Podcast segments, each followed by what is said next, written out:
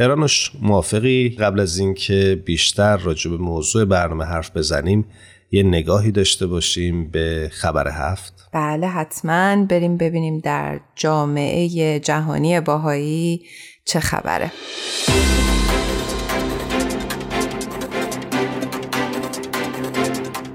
عنوان خبر هفته این هفته هست اعدام دست جمعی ده زن باهایی در چهل سال پیش. کمپین جهانی به یاد این زنان و در حمایت از برابری جنسیتی در ایران فراخان عمومی برای آثار هنری می دهد.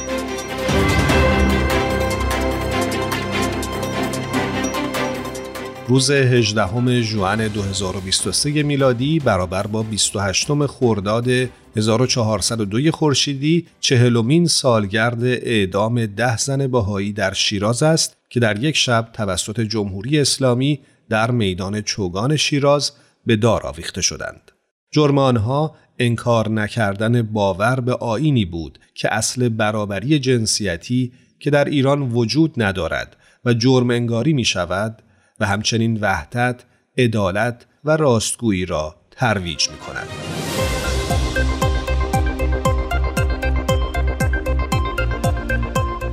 در تلاشی بیرحمانه برای وادار کردن این زنان به انکار باورشان آنها را یکی بعد از دیگری و در حالی که مجبور به تماشای اعدام دیگر زنان بودند به دار آویختند یکی از آنها تنها 17 سال داشت و بیشتر آنها بیست و چند سال سن داشتند این رویداد تکان دهنده و اقدام وحشیانه حکومت ایران با بهد و خشم گروه های حقوق بشر و شهروندان عادی در سراسر جهان مواجه شد.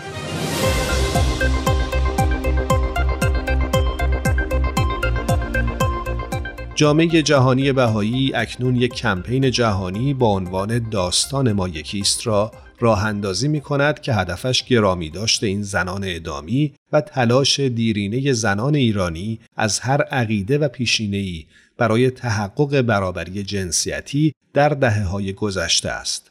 تلاشی که تا به امروز ادامه دارد.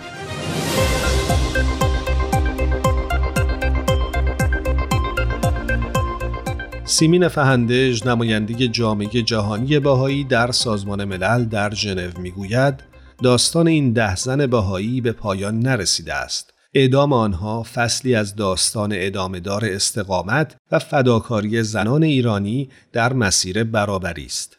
امروزه در خون و اشک و زخم هزاران زن جوان در ایران که خواهان تحقق برابریند می‌توان تنین بیعدالتی وارد شده بر ده زن شیراز را دید که مرگ دلخراششان زندگی بسیاری را تحت تأثیر قرار داده است.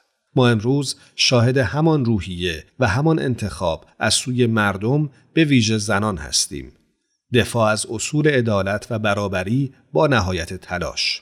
امروز زنان ایران هرچند مورد بدرفتاری قرار می گیرند و زندانی می شوند درست مانند زنان پیش از خود با شهامت و شجاعت انتخاب کردند تا برای زندگی در ایرانی آباد و دادگستر کوشا باشند. برای این کمپین یک هشتگ فارسی به اسم داستان ما یکیست و یک هشتگ انگلیسی با عنوان Our Stories One طراحی شده که به شما این امکان رو میده که در شبکه های اجتماعی بتونید اخبار مربوط به اون رو دنبال کنید.